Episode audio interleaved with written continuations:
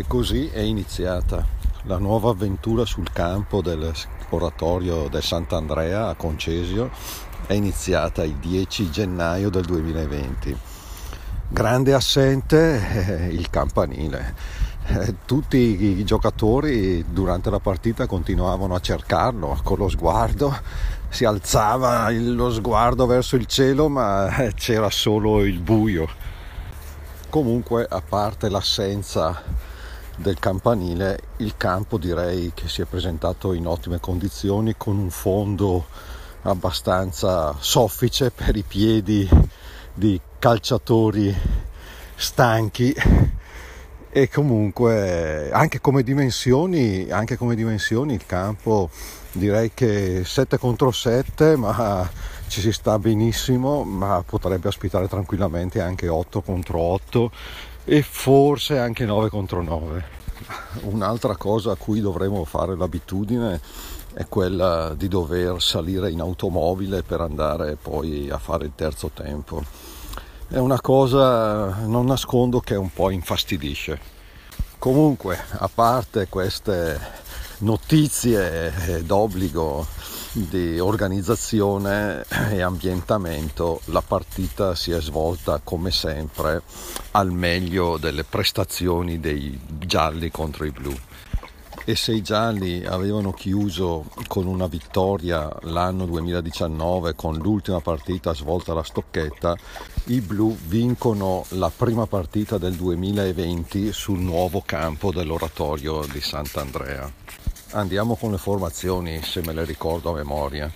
I gialli schierano in porta il buitre, sulla fascia difensiva c'è Ferro, Andrea Giovanni, Keegan e Mario a centrocampo e il poeta in attacco. Mentre i blu, non avendo un portiere fisso, eh, si alternano come si faceva sui veri campi dell'oratorio un tempo, eh, così viene rinnovato questa tradizione, e inizia Michele, eh, poi in difesa c'è Massimo, Beppe, Piero, e più avanti c'è eh, la Francesca che è punta e Paolo Apis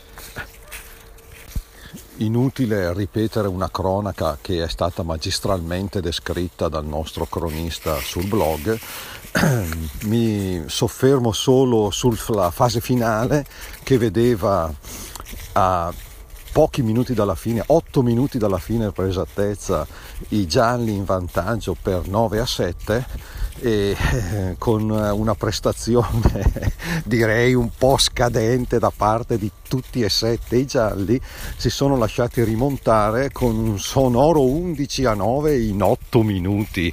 Sugli scudi la Francesca che nella fase finale ha realizzato ben due gol che sono quelli che hanno dato poi la vittoria.